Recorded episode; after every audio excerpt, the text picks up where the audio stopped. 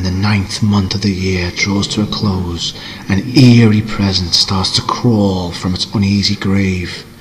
The beasts and ghouls of the Halloween season arise to torture the souls of mortal men, women, and children.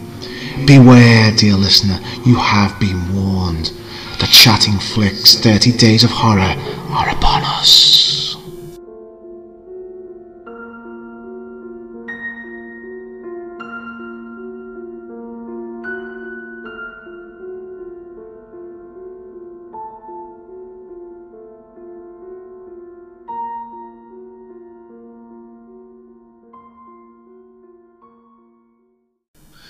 2004 saw the release of one of the greatest horror comedies ever made and the world's first rom-zom-com.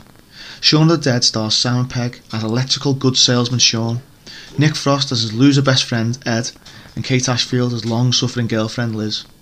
It has an IMDb rating of 7.9 and Rotten Tomatoes rating of 91% and 93%. The story begins on an average day in London, with Shaun and Ed visiting their local pub, the Winchester, as per their usual routine. As the friends drink away the night, they are blissfully unaware that the zombie apocalypse is taking place all around them. It's not until the next morning, when an armless zombie groom wanders into their flat, that the pair realise what's going on. After an argument with Liz about taking responsibility for his own life, Shaun finally steps up to lead a group of survivors back to the Winchester pub to wait for all this to blow over. With superb comedy set pieces, fast paced one liners, and an absolutely outstanding cast, Shaun of the Dead has gained a cult following over the last 16 years since its release. This is in no small part to the constant repetition of the film on ITV2 over the years. The film stands as a comedy classic, but also has its roots firmly within the horror genre. The zombies are based on the classic Romero zombies, as one newsreader states, they can only be stopped by removing the head or destroying the brain. There are recurring characters who return as zombies to terror the heroes, and the classic gore of films like Dawn of the Dead and Day of the Dead.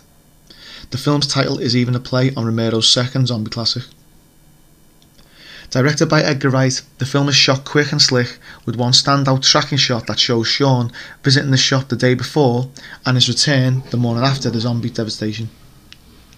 The film came off the back of Wright, Pegg, and Frost's programme, Spaced, that along with Jessica Stevenson was a breath of fresh air to the British sitcom.